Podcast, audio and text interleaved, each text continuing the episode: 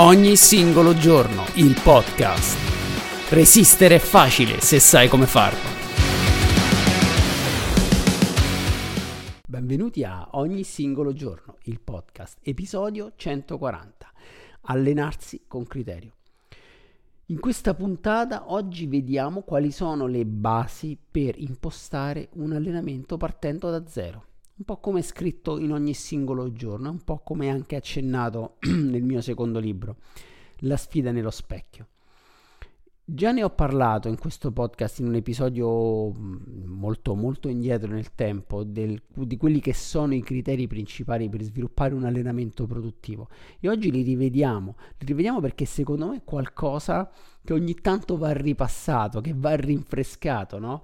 Molte persone oggi eh, giustamente vogliono mettersi in forma, vogliono tornare ad essere in forma, vog- vogliono migliorare la propria forma attuale. E per farlo inevitabilmente ci vuole un programma. Ora non parlerò di nuovo di come impostare un obiettivo perché anche questo argomento l'ho toccato più volte ne- negli episodi passati del podcast. Si è parlato di come trovare un, un, obiettivo che sia intrinseco, non guardare soltanto all'aspetto fisico, ma a caratteri come la salute, aiutare gli altri, eccetera, eccetera. Quindi questo diciamo che partiamo dal presupposto che noi abbiamo già un obiettivo forte, abbiamo un obiettivo che sappiamo eh, può sostenere la nostra motivazione e disciplina. Ora, qual è la cosa più importante da valutare in, in, se stessi per portare avanti poi il lavoro, l'allenamento? Bene, la capacità di lavoro. Faccio un piccolo passo indietro. Intanto la prima cosa da fare, dopo aver diciamo impostato un piano che può essere eh, quante volte al giorno, a settimana riesco ad allenarmi, quanto tempo riesco a dedicargli, quindi eh, inserire l'allenamento in una, in, un, in una, struttura temporale adeguata alle no- alle, ai nostri impegni, in modo che non dobbiamo sacrificare troppo per poi renderlo eh, non, eh, non, non, possibile da, da mettere in atto. Una volta che abbiamo capito quanto tempo possiamo dedicare in maniera realistica all'allenamento, la, la, cosa che dobbiamo fare subito dopo, che è fondamentale, è la valutazione.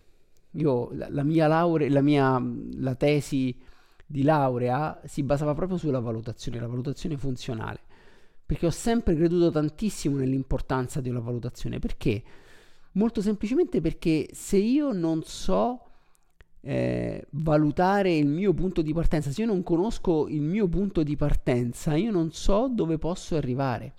Quindi non posso eh, definire degli obiettivi dettagliati se non conosco il mio punto di partenza. La prima cosa ovviamente è definire degli obiettivi ma che non siano dettagliati, della serie voglio diventare più sano, ok, perfetto.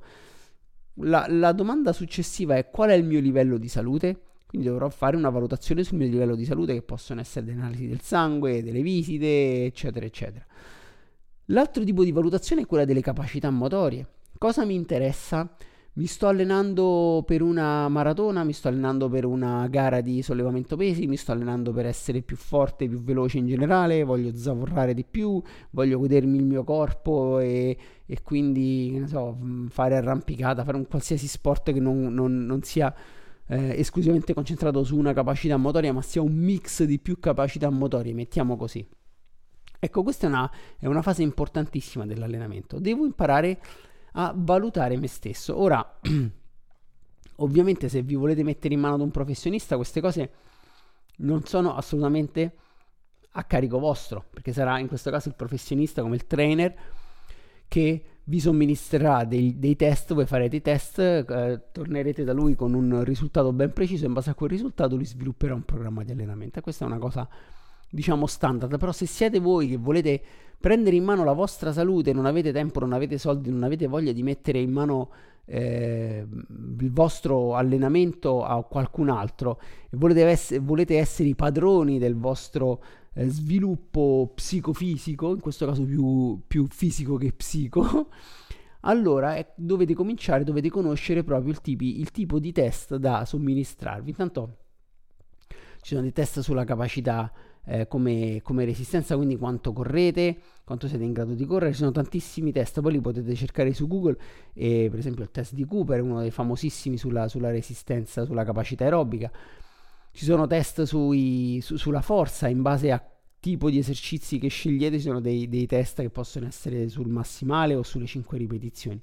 Comunque l'importante è intanto in base al vostro obiettivo capire cosa sviluppare e poi capire qual è il vostro punto di partenza cercando di valutarvi, capire dove siete, quanto, met- quanto impiegate a, fate, a fare 5 km. Per molti magari che non hanno mai corso fare 5 km in un'uscita sola, la prima uscita è già tantissimo, anzi è troppo. Quindi dovrete ridurre, ridurre la valutazione, un chilometro, oppure che appunto da, affidarvi a test già ben conosciuti, ce ne sono tantissimi, se andate su, cercate su internet, ci sono tantissimi libri, anche scritti in italiano, che parlano di test di valutazione delle capacità fisiche. Detto questo, la cosa importante, comunque, il, come dire, la, la struttura portante di qualsiasi allenamento, di qualsiasi lavoro poi andate a fare, andate a impostare, è quella che si chiama la capacità di lavoro. La capacità di lavoro non è altro che la capacità aerobica. Perché si chiama capacità di lavoro? Perché anche se io volessi specializzarmi in uno sport di pura forza, come può essere il powerlifting o un'altra disciplina, strongman, eccetera, io comunque avrò bisogno della capacità aerobica. Molto spesso si sente che eh, non, non, serve fare cardio, di, si, si dice così, eh, se faccio sport di forza perché è inutile, perché non è sport specifico. Non è assolutamente vero perché la, la, capacità aerobica, l'allenamento aerobico serve intanto per la salute cardiovascolare, quindi per evitare un adattamento troppo specifico alla forza anche dell'apparato cardiovascolare che non è ottimale. Ma poi soprattutto aiuta anche nelle sedute di allenamento della forza la capacità di lavoro, cioè la capacità aerobica. In che modo? Nel modo che vi aiuta a recuperare prima. Una persona con scarsa capacità di lavoro lo si vede nei tempi di recupero. Una persona con scarsa capacità di lavoro impiegherà magari due minuti, due minuti e mezzo di recupero tra una serie e l'altra. Non gli bastano perché finisce e ha il fiatone e quel fiatone, quell'affaticamento, quell'affanno se lo porterà avanti anche ben oltre i due minuti e mezzo. E quindi la serie successiva sarà eh, dovrà abbassare il peso, dovrà abbassare il numero di, di, ripetizioni perché non ce la fa, ma non tanto con la forza, proprio con la, con la, la capacità aerobica, perché magari ha, appunto non ha sviluppato abbastanza la capacità di lavoro. Quindi qualsiasi attività voi decidiate di fare, se non avete mai coltivato tantissimo la capacità aerobica, è la prima cosa da mettere in piedi, da strutturare. Lo si può fare in tantissimi modi, ovviamente il modo più famoso, più economico, più tutto è la corsa. Uno dice prendo, vado a correre. Ok, sì, tutto bello.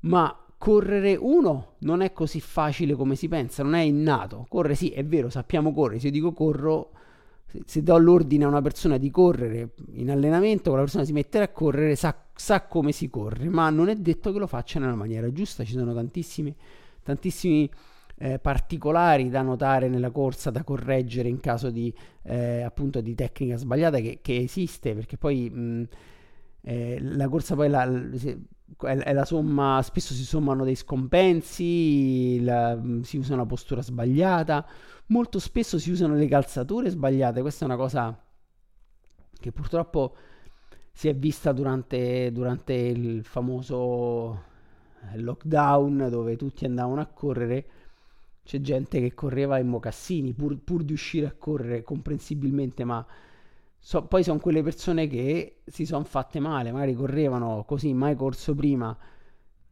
3, 4, 5, anche addirittura 10 km in eh, scarpe assolutamente non adatte alla corsa ed è lì che poi si sviluppano tutti i traumi per cui ti portano a dire no non sono fatto per correre, la corsa fa male, la corsa non fa male. Difficilmente una persona molto difficilmente una persona no, non è strutturata per correre e comunque anche in quel caso ci sono degli aggiustamenti che si possono fare nel ritmo, nell'andatura, nel, nella postura affinché quella persona, quel soggetto possa correre almeno 10 km.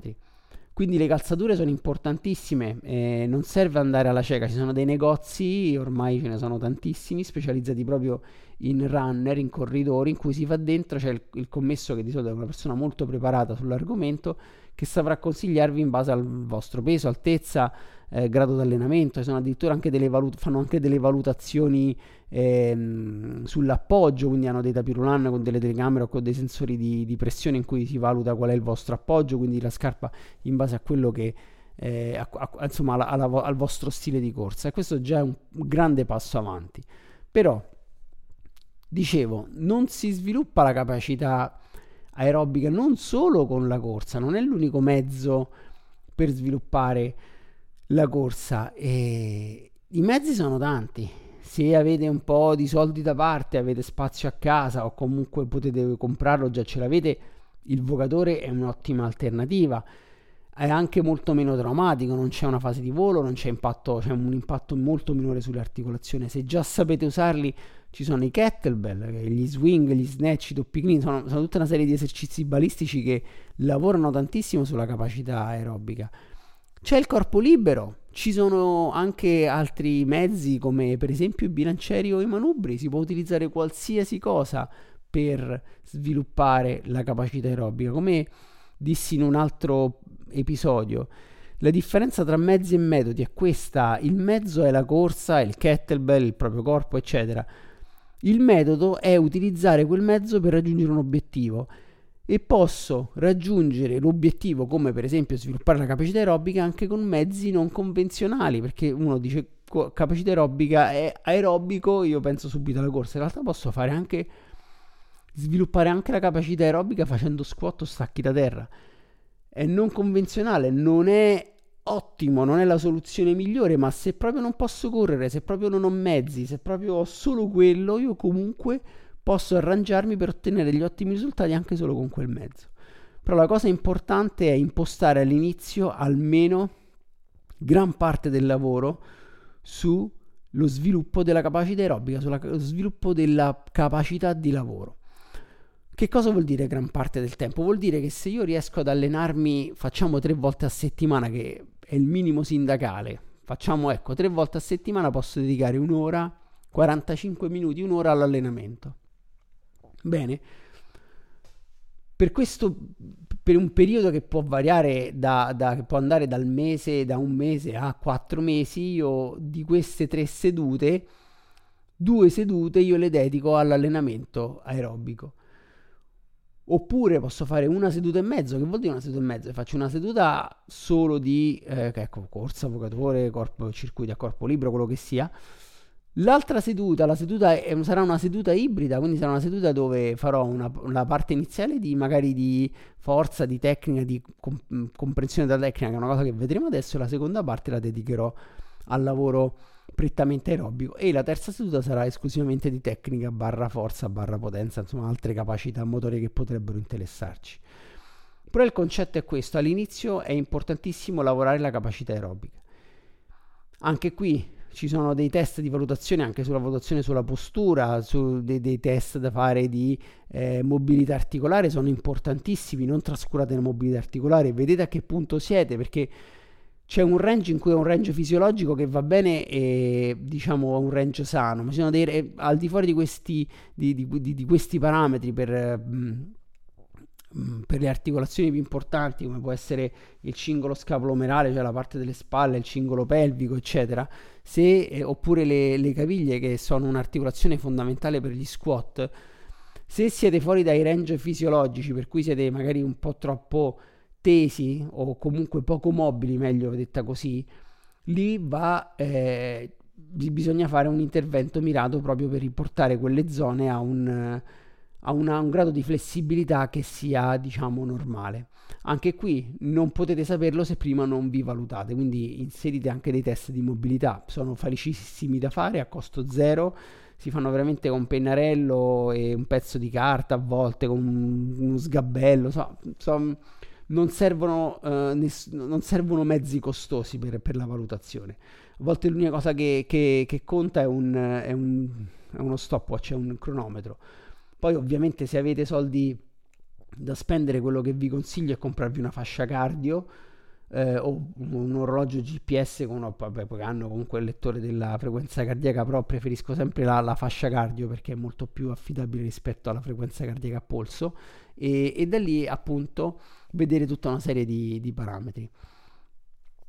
Tornando all'allenamento, ehm, abbiamo detto di mh, mm, lavorare sulla capacità aerobica come eh, da dare la priorità alla capacità aerobica nelle prime fasi dell'allenamento e questo è importantissimo. Ma l'altra cosa da vedere ovviamente è la, lo sviluppo della forza e della potenza, che sono le altre due capacità che ovviamente ci, ci potrebbero interessare, soprattutto se scegliamo di lavorare con... Eh, no, non per prepararci uno sport altamente specializzato come può essere il sollevamento pesi olimpico, il powerlifting o la maratona, quindi vogliamo semplicemente essere più forti, più veloci della media. Quindi facciamo un lavoro a 360 gradi.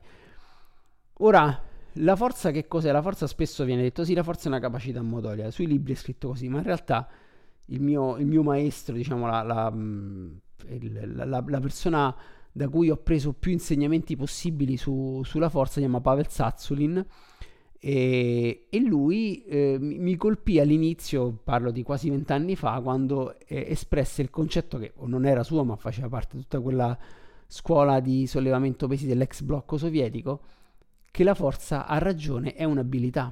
E qual è la differenza tra capacità e abilità? La capacità risiede in, in componenti fisiche, l'abilità risiede in componenti mentali, nel senso che la, la forza io sono forte quando conosco un esercizio, quando lo schema motorio presente nel mio cervello di quel determinato esercizio è chiaro.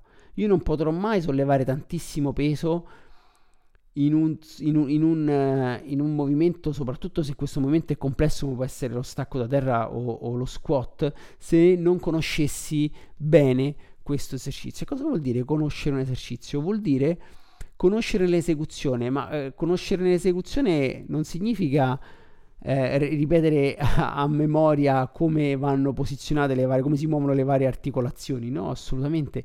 Non lo deve dire la bocca, lo deve conoscere il corpo stesso, lo schema motorio che è l'immagine di quell'esercizio presente nel nostro cervello. Quando noi facciamo lo squat la prima volta, o un esercizio qualsiasi, lo faremo in maniera goffa, sembreremo goffi, non sembreremo, saremo goffi perché è così, perché non sappiamo esattamente quale muscolo muovere per far muovere quell'articolazione in quale grado di movimento. Cioè tutto, siamo molto confusi rispetto a, a, a, quello che è poi l'immagine finale, diciamo, l'esercizio fatto bene. E come andiamo a conoscere un esercizio? Lo andiamo a conoscere attraverso la sua esecuzione. Più facciamo un esercizio, più lo proponiamo al nostro sistema, al nostro organismo, ma soprattutto al nostro cervello, più il nostro cervello diventa bravo a economizzare il movimento, cioè a, a spengere i muscoli che non servono e, e, e, e utilizzare soltanto quelli che effettivamente hanno bisogno di essere utilizzati per rendere quel movimento efficace, quindi efficienti ed efficaci. Questo è il raffinamento dello schema motorio, questo vuol dire diventare forti. È il motivo per cui molto spesso quando si inizia a fare pesi in palestra, soprattutto nei primi mesi, c'è un forte incremento della forza, cioè divento molto bravo, magari passo da fare lo squat col manico di scopa, che è una cosa che consiglio sempre, mai cominciare a fare squat già con il carico sulla schiena, lo squat va fatto a corpo libero. Poi va fatto con il manico di scopa o con un, un tubo di PVC, cioè quelli di plastica, e poi piano piano si aumenta, si aumenta il carico, ma in maniera molto graduale. L'apprendimento motorio eh, funziona proprio così, sono tre step, la coordinazione grezza, la grezza, la coordinazione fine e la disponibilità variabile. Questi sono i tre step dell'apprendimento motorio. Che cosa vuol dire? Coordinazione grezza è quando io faccio l'esercizio le prime volte e sembro goffo, questa è la coordinazione grezza. Quindi fino a quando io a carico zero sembro goffo, non so come devo farlo bene, quindi ogni ripetizione che faccio è diversa dall'altra perché effettivamente non so muovermi, sono nel dominio della coordinazione grezza.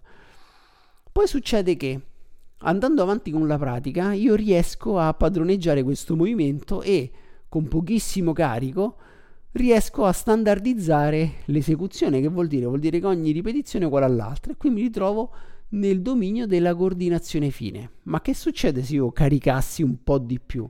Succede che il mio cervello va in modalità di protezione, dice qua c'è del carico, aiuto, mi sta schiacciando, quindi si dimentica tecnicamente di quello che abbiamo appreso e riporta lo schema motorio a quello che conosce di più, cioè a quello che non ha mai fatto fondamentalmente. Quindi basta un po' di carico per perturbare la tecnica. Nel momento in cui abbiamo abbastanza ore accumulate di pratica di quell'esercizio, per cui qualsiasi carico andiamo a mettere, fatto nel giusto numero di ripetizioni, non cambiamo la tecnica, siamo nel dominio finalmente della disponibilità variabile, vuol dire che riesco a padroneggiare la tecnica anche in situazioni tra virgolette estreme. Questo è il, è il percorso che si, che si ha nell'apprendimento motorio.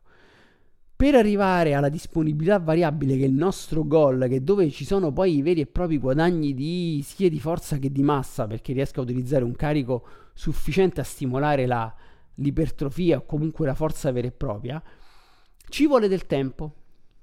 Allora, se andiamo ad ascoltare gli scienziati russi, per esempio, in un movimento, allora, più il movimento è ovviamente è complesso, più tempo ci vuole per padroneggiarlo. Fu fatto uno studio tantissimi anni fa per cui un, eh, un esercizio come lo strappo olimpico, lo snatch olimpico, non con i kettlebell, con il bilanciere, che è un movimento, forse uno dei movimenti più complessi che si fanno in, un, in un'Olimpiade richiede un monte ore di pratica per essere padroneggiato di 10.000 10.000 ore di pratica di snatch, snatch, snatch, snatch per padroneggiare il movimento, cioè per arrivare a un buon livello di disponibilità variabile. Ora questo non è che ci deve scoraggiare, se non saremo mai bravi di fare lo squat, bravi a fare lo squat o lo stacco d'aria, assolutamente no. Però quello che è importante capire che dobbiamo assolutamente lavorare sulla tecnica. E lavorare sulla tecnica vuol dire anche farsi dei video, ovviamente non è che ogni video lo devo pubblicare, faccio dei video da tenermi per me, a più angolazioni, imparare a non lavorare, a non lavorare davanti a uno specchio, imparare a, a percepire il proprio corpo. Spesso un errore che si fa è fare gli squat allo specchio con, con lo specchio davanti. Lo specchio restituisce un'immagine bidimensionale, il nostro corpo si muove su tre dimensioni.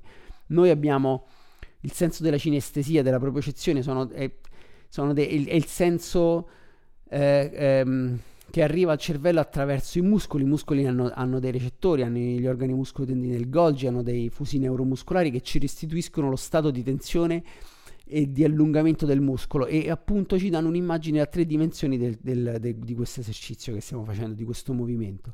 È lì che dobbiamo concentrare la nostra, eh, la nostra attenzione, capire, la, per esempio nello squat è importantissimo percepire l'appoggio del piede. Gran parte della tecnica dello squat nasce sulla sensibilità del piede, come è messo il piede, il famoso eh, tripode, perché il piede ha due appoggi sul metatarso, un appoggio sul tallone, non ci deve essere un differen- una, una, differenza di pressione su questi tre punti, quindi più si è stabili su questi tre punti, più il peso è ben distribuito in questi tre punti, migliore la tecnica dello squat. Queste sono cose che ovviamente non ne parlo in maniera approfondita perché altrimenti andremo avanti per ore e ore e ore, però su internet ovviamente trovate veramente di tutto e io vi consiglio, collaboro con loro da tanti anni, è un, ottimo, è un ottimo canale, è un ottimo sito, pubblicano dei libri fantastici, è il Project Invictus e andando, cercando nelle loro risorse troverete sicuramente tutto quello che vi serve per sviluppare soprattutto forza, potenza e mh, tecnica degli esercizi base come stacchi, squat, distensione su panca, eccetera. Però quello che mi interessa non è tanto insegnarvi la tecnica di questi esercizi adesso, ma sapergli dedicare il giusto tempo e la giusta, la giusta collocazione all'interno della programmazione. All'inizio dovete imparare a mettere da parte l'ego, evitare di mettere del carico ad ogni volta che vi allenate perché altrimenti non è tollerabile e cercare il più possibile di sviluppare una tecnica. Ora l'allenamento non vuol dire che l'allenamento di forza che fate è un'ora di tecnica, assolutamente no, non avrebbe senso. Se avete possibilità di andare in palestra e potete fare 15-20 minuti di tecnica sugli esercizi come lo squat col famoso manico di scopo o comunque dei carichi molto leggeri e poi passare ai macchinari come una leg press, leg extension, leg curl, insomma, per lavorare comunque la forza, la tensione muscolare con esercizi più semplici a livello coordinativo, ma che comunque, grazie proprio al fatto che sono guidate, nel, nel, vi, danno quello che serve per far crescere il muscolo e farlo diventare più forti. Io vengo da una scuola in cui si demonizzavano le macchine, però effettivamente no, non ha senso demonizzare le macchine, non ha senso demonizzare quasi nulla. Difficilmente c'è qualcosa che è completamente da scartare. Bisogna avere, io parlo a livello di coach, a livello di, di esperto del settore, non c'è niente che si scarta al 100%. Anche, a volte anche le teorie più bislacche a volte ha, hanno, hanno, qualcosa che si può, si può prendere come, come esempio come, o come strumento utile non si deve per forza prendere tutto il blocco. L'allenamento con le macchine non è il demonio, spesso si demonizzano perché eh, sono guidate, sì, proprio perché sono guidate, proprio perché danno possibilità di incrementare il carico in maniera più, più semplice, che hanno, possono avere devono avere un ruolo in un allenamento ben strutturato. Non è che una persona entra, allora, un conto è che io non ho i mezzi. Faccio il mio, il mio esempio, io ho una palestra e, ma non mi alleno in palestra perché mi alleno la mattina molto presto, quindi non ho tempo di andare lì e tornare. Quindi mi alleno a casa, ho una palestra in garage e la palestra in garage ha soltanto è un rack con un bilanciere dei kettlebell, delle pizze, qualche manubrio e tante sandbag. Quindi non ho macchine, zero macchine. Il mio allenamento è privo di macchine, ma vengo da un per anni mi sono allenato nel, nella mia palestra, in altre palestre dove utilizzavo le macchine, quindi quella base di forza e tecnica io l'ho costruita con le macchine. Adesso io mi posso permettere di allenarmi a corpo, diciamo tra virgolette, senza macchinari guidati, ma comunque la mia gavetta, tra virgolette, l'ho fatta e mi è stata più che utile e chiunque io alleni e parte eh, da zero, comunque passa per l'allenamento con i macchinari. Quindi non demonizzateli, imparate soprattutto a sviluppare uno spirito critico, leggete tantissimo, leggete appunto, vi dico, Project Invictus perché comunque vi, vi, fornisce comunque i mezzi per sviluppare uno spirito critico e capire qual è quello che, che potrebbe funzionare e non funzionare per voi. Altra cosa, quanto dura un programma? Un programma può durare minimo, almeno dovete dargli un mese di fiducia, se siete dei principianti anche due. Ma può arrivare fino a 4-5 mesi. Quello che, che, vi dico è non andare due estremi, cioè non cambiare programma, programmazione o allenarvi a sentimento ogni volta che entrate in palestra perché non date tempo al vostro corpo di adattarsi a nessuno stimolo, il corpo deve comunque avere un minimo di continuità nello stimolo che riceve per potersi adattare, altrimenti gli, sommi- gli somministrate di tutto, lui non si adatta a niente. L'opposto è fare sempre le stesse cose, utilizzare sempre lo stesso programma, sempre, il, sempre lo stesso range di ripetizioni, di serie per, per anni. Anche lì poi il corpo si adatta, dopo un po' sembra facile, sembra tutto troppo facile, oppure comunque non riesce a, ad adattarsi perché lo stimolo è sempre lo stesso.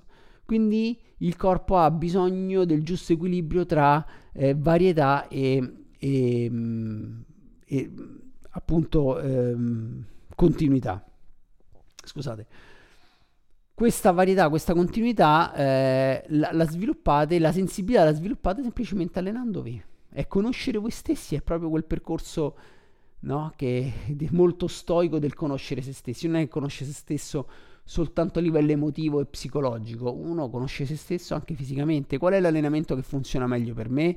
Eh, più serie, eh, meno, meno, ripetizioni o al contrario sono più mh, diciamo rendo meglio la corsa rendo meglio con i pesi questo mi fa schifo quello mi piace di più insomma allenarsi permette di conoscere se stessi e non, sc- non scartate nulla no? non, non, scartate a priori allenamenti o protocolli allenamenti soltanto perché magari vi sembrano uh, non lo so che possano non funzionare su di voi dategli una chance dategli un mese due mesi massimo poi se vedete che proprio non vanno, allora avevate ragione voi e via, o magari invece vi, eh, vi avete trovato una, un, un, uno strumento estremamente utile per farvi progredire, magari siete in un, un momento di stallo, è giusto che cerchiate qualcosa che vi permette di, di andare avanti. Quindi per eh, fare un piccolo recap, un, un riassunto di quello che abbiamo detto, allenate la capacità di lavoro per prima, allenate la capacità aerobica, insieme allenate anche la tecnica degli esercizi, gli esercizi più complessi. Se vi allenate a casa, se non avete tanti mezzi, se non avete accesso a delle macchine o alla palestra, utilizzate le sandbag, utilizzate i kettlebell, piccoli pesi, cose economiche, gli squat, gli stacchi da terra, iniziate ad impararli con, con carichi molto leggeri, però magari poi ci associate degli esercizi da fare sempre con le sandbag, con i kettlebell più semplici, però che magari vanno a stimolare più la massa. Per esempio, gli squat li faccio a corpo libero, ma posso fare a corpo libero anche gli affondi o gli affondi bulgari, che vuol dire che una gamba, la gamba dietro è appoggiata su un rialzo, che sono fatti a corpo libero, sono eh, più stimolanti rispetto allo squat che magari state ancora cercando di impararlo bene e, e lo fate a, a, comunque sempre a corpo libero. Ci sono tantissime varianti, sono i press con le sandbag, potete caricare la sandbag con, con più o meno eh, sacchette interne, quindi potete cambiare il peso, è, è uno strumento super versatile che io utilizzo tantissimo e faccio utilizzare tantissimo.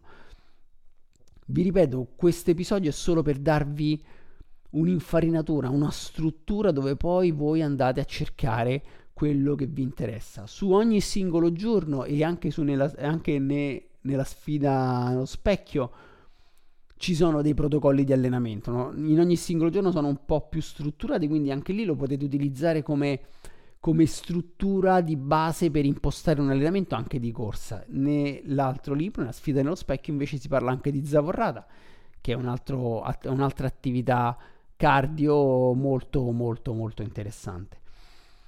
Detto questo, si conclude il 140 episodio di ogni singolo giorno del podcast e vi esorto assolutamente, se non lo fate adesso, a farlo, ad allenarvi.